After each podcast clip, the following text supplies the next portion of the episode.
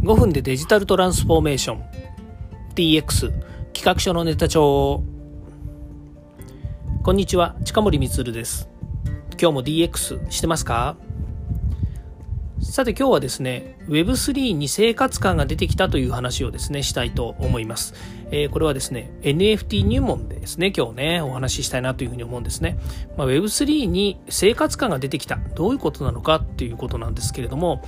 今ですね、えー、こう NFT 界隈にいる人もしくはですねこう Web3 というのをですねしきりに言ってるような、えー、人たちはですねどこに存在しているのかっていうとですねやっぱりこう、えー、私たちが NFT と言ってる以上ですねこうネットでやり取りしたりとかですねそれから、えー、そうですね仮想空間、まあ、メタバースとかですね、まあ、こういったところに、えーまあ、いる人たちからゲームの世界とかですね、こういう人たちがまあどっちかと親和性が高いと言った方がいいと思うんですよね。で、もう一方ではですね、こう仮想通貨とか暗号資産というものをですね、こう売買したりとか、投機的なトレーダーの人たちとかにしてみると、この NFT とかですね、そのメタバースとかゲームとかっていう世界は、まああんまり近くないんじゃないのかなというふうに思うので、えー、まあ、一緒にはできないとは思うんですけども、いずれにしても、えー、どっちかっていうと、こう、リアルな現場、まあ、Web2 と言われてるような、そんなんですかね、こう、インターネットを、えー、作って、え社会実装したものをインターネットで使うとかっていう話ではなくて、まあ、完全にこうネットの空間だけでですね、何か物事が動いているっていうようなところ、まあ、こういうイメージに捉えられた時にですね、この Web3 に生活感が出てきた。さて、どういうことなのかということなんですけれども、私のこう理解ね、私の個人的な理解なんですけれども、Web2 にちょっと近づくなってきたのかなっていうふうに思うんですよね。で、Web2 って私の理解では、インターネットやもしくはインターネットを活用したシステムを作っている会社の人たちが、まあ、SIR とかっていうふうに言う人たちが Web2 の世界の人たちっていう、まあ、ざっくりとしたね、理解なんですけども、で、そういう人たちは、普段やっぱりね、こう、実際には営業してたりとかね、打ち合わせしたりとか、バイネームで繋がってるわけですね。例えば私の会社だったら、サートプロという会社が、えー、まあ、これこれこういうシステムを作ってますとか、これこれこういう技術のための研修をやってますとかっていうものをリアルにこう、じ、あの、展開しているわけですね、商品として。で、えー、そういう人たちが、こう、たくさんいる、今までたくさんいる世界が、こう、Web2 の世界なわけですよね。で、それに対して、えー、まあ、インターネット上、しかもそのブロックチェーン上に刻まれている暗号資産だとか NFT っていうものを実際売り買いしたりとか、まあ、めでたりとかね、あとツイッターとかで、えーまあ、ペンネームって今言わないですよね。ハンドルネームっていうの。これも正しいのかどうかわかんないですけど、えー、そういうね、あの、自分の本名ではなくて、えー、仮の名前だったりとか、それからあとは、えー、ツイッターネームだったりとかね、こういったもので動いてるような人たちが、まあ、こう、コミュニティとかにいるわけなんですけども、実際ね、えー、バイネームで動いてるわけじゃない。バイネームって言ってるのは、本名で動いてるわけじゃないので、誰かわからないわけですよね。年齢もわからなければ、えー、まあ、その、本当の意味での容姿もわからない。まあ、アバター使ってるっていうのもあるかもしれないませんし、NFT で言ったらその PFP にしてるかもしれないので、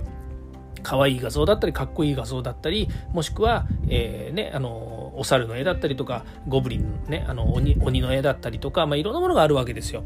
で、そういった中で、えー、生きてる人たちも、だんだんね、こうネットの中で繋がってるのも疲れちゃったんじゃないのかなというふうに思う節がありまして、それがね、NFT で言ったら、NFT 美術館とかね、NFT、えー、ミュージアムとか、まあ、NFT の展示場っていうのがリアルにあるわけですよ。でこの間もねあの代々木上原のところに、えー、あるね、えー、NFT の、えー、こう展示場所があってそこに行ってですね、まあ、みんなで見てねあのリアルに人に会いましたっていうのは放送の中でも言ったと思うんですけどもこれのもちょっと大規模なものとかね100人200人とかもっと集まるようなね場所でいろんなものをやったりしてるわけですよ。それから全国各地にやっぱりミュージアムとか美術館とかっていうものも今作られているので、まあ、そういったとこにね会いに行くんですけども実際会いに行けばね会いに行けばっていうのは見に行けば人に会うわけですよね。リアルな場所で NFT をめでるということになるわけですよね。まあ、そこにはね、もしかすると別の意味でのユーティリティがあるかもしれないですよ。例えば T シャツを売ったりとかね、キャップ、帽子を売ったりとか、ステッカー売ったりとかね、まあ、そういう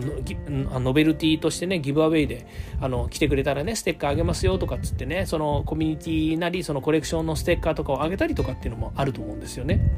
でそういうようにやっぱりねこうネットはネットだけで完結するのかっていうとそういうこともなくてやっぱりこうリアルな現場っていうのは必要だし温かみが今度出てくるっていうのもあるんですよね。でそう考えた時にこの、ユーティリティと言われている NFT にでこんなことができますよあんなことできますよ例えば、えー、この NFT を持っているとなんかねあの月に1回エアドロップで何かがもらえますよとかそれからゲームでこういうのに使えますよとかねあとは、えー、例えば、うん、ステーキングって言ってえー、あの、なんだ、えー、なんだ、その、 move to earn みたいに、えー、NFT を買うことによってステーキングができます。えー、毎月ちょっとずつね、お金が貯まっていくので、1ヶ月このぐらいのお金が貯まりますよ。で、それは、えー、将来現生に変えられますよ、みたいなね、そういった資産運用ではないんだけど、まあ、ポイント制みたいなね、ものにできたりとかっていうユーティリティ、こういったものに使えたりとか、あとは3個持ってると1個ね、新しいなんかスペシャルなものがもらえますっていうのはギブアウェイと言われるようなね、ユーティリティになったりとか、まあ、そんなものをね、ネット上だけで完結して楽しんでいるっていうのに、やっぱり疲れてきちゃう。もしくは、それだけだと物足りないよねっていうのが出てきて、リアルな現場に来る。まあ、Web3 から Web2 の現場に出てきたっていうのが、この生活感って言っている部分なんですよね。ちょっと長くなりましたけれども、まあ、実際 Web だけでね、あの、全てが完結するわけでは、あまあ、全てが完結する楽しみもあるのかもしれませんけれども、どっちかっていうとね、やっぱり、えー、今までの生活のスタイルからすると、どっちかとやっぱりリアルな現場にね、落としてくる、まあ、リアルの現場も、えー、大切にするっていうのがいいのかなっていうふうに思うんですね。特にその日本人というふうに考えたとき、まあ、例えば、えー、NFT 自体がグローバルで、えー、のいろいろね、こう、あの楽しめるっていうものであったときに、実は私も経験があるんですけれども、海外のコミュニティとか海外のサイトに行ってね、なんかあの、具体的になんかなんですよね、仲良しになったり友達になったりできるのかっていうとね、なかなかやっぱりできないんですよね。なんかさっき言った理由です。あの、アバターだったりとかね、それから PFP だったり、それからハンドルネーム皆さんしてるし、で、そこのやっぱり会話をしてるっていうのは、その NFT を中心とした、あの、盛り上がりの話であって、ね、例えばあの妻がいて子供がいてあの子育て苦しんあの子育て頑張ってるんですよとかね。から、えー、今日はねオフ会でどこどこ行ってみんなとこで飲んだんですよみたいな話っていうのはやっぱり海外の人たちとは話にならないしそんなね深いところまで話もできないし友達にもならないですよね。だけど日本のコミュニティとかプロジェクトだったらもっとあの近接なんですよね。密接なんですよ。例えばうんとあのここれこれこうです。この間こんなとこ行ったんですって言ったら、え、それってもしかしてこうですか？とか、もっと言うと地域で言ったらね、東京のどこにお住まいですか？とか、いや、今、あの、実は四国に住んでるんですよ。四国のどこですか？高知なんです。え、高知のどこですか？僕実は出身なんですよ。みたいな話をね、日本の中だったらできるし、から、あ、実は死者があって今度出張に行くんですよみたいな話もねあのコミュニティの中では飛び交っていく。でそういう話はね結構盛り上がれるんですよね。そうすると当然ですけれどもあのバイネームで動くことになりますよね。もうねあのえ、ー、とまあハンドルネームのね、えー、誰それさんですか？とかっていうふうに会えば言うかもしれないけども実際ねじゃあ初めまして名刺交換ですって名刺交換をするとねあの僕だったらね近森光ですっていう名刺渡しちゃうわけですよ。NFT のね画像の名刺渡したところでね、えー、あああのこの人ですねとは言っても PFP もねそのプロフィール画像だってしょっちゅうしょっちゅう変えてるわけだからどれがどれかわからないわけですよね。ただ一緒に活動しているコミュニティとかね、えー、こういう、まあ、NFT っていうね大きな意味での、まあ、メタなねキーワードでのお付き合いっていうところから、えー、知り合いになって直接会って楽しんでっていうのはね結構あるみたいなんですよね。例えばね、あの、えっ、ー、と、うどんさんっていう人がね、NFT 界隈では有名な方がいらっしゃるんですけども、そのうどんさんっていう人がね、えー、まあ、うどん屋さんをやってるわけですよね。そこにうどんを食べに行くっていう、なんかね、あの、NFT の UTDD もなんかあるみたいなんですけど、やっぱりね、それで皆さんね、あの、現地に行って、うどん屋さんに行ってね、いや、あの、うどん食べに来ましたっていう人もいればね、まあ、それはただ、ただまあ、一つ、うどんっていう、あの、うどん屋さんが NFT をね、自分でやったりとか買ったりとかね、しているから、そういうふうになるっていうことであって、まあ、そういうね、なんかリアルな現場で、あの、楽しめるっていうのは、ものすごい、なんかプラスアルファあって面白いなというふうに思うんですね。で、そういったことを皆さんがやり出してくるとね、なんとなくね、こう、生活感が出てくるなっていうのがすごく気に、えー、気になるというのかね、あの、いいことだなと、温かみがあっていいことだなっていう本になるわけなんですよ。よね。うん、でそう考えた時に今後の NFT とかねこう Web3 の話って、えーとまあ、無機質なねなんかシステムの話ではなくてまさにその人と人が会話をする交流するっていうところが見えてくるっていうのが新しいスタイルになってくるのかなというふうに思っていてまあ結論から言うとね今度新しく NFT のプロジェクトを動かすんですけれども今日もちょっと打ち合わせをしたんですけど、えー、なんかねリアルなリアルな現場でリアルな体験ができるようなね NFT になるといいななんていうふうに思っています。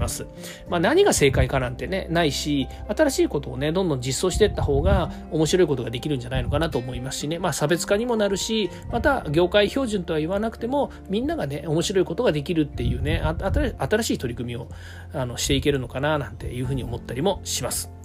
はい。ということでね、今日はあの NFT 入門、えー、Web3 に生活感が出てきたというお話をさせていただきました。まあ、皆さんもですね、えー、いやいや、そうじゃなくてこうなんだよっていう思いとかね、えー、ご意見もいろいろあろうかと思いますけれども、まだまだね、え、これが正解とかね、これで正しいんだっていうことをね、言うつもりもないですし、そういったこともね、あの、そういうことを言うこと自体がね、あの、まあ、なんていうんですかね、あの、えーダサいよねっていう社会なのかも、社会というかね、分野なのかもしれないので、まちょっと許していただいてですね、私は私なりにいろいろ思ったことをちょっとお話しできればなというふうに思っております。ということで今日はこれで終わりだと思います。また明日もですね、この声でお会いしたいと思います。今日も聞いていただきましてありがとうございました。ではまた。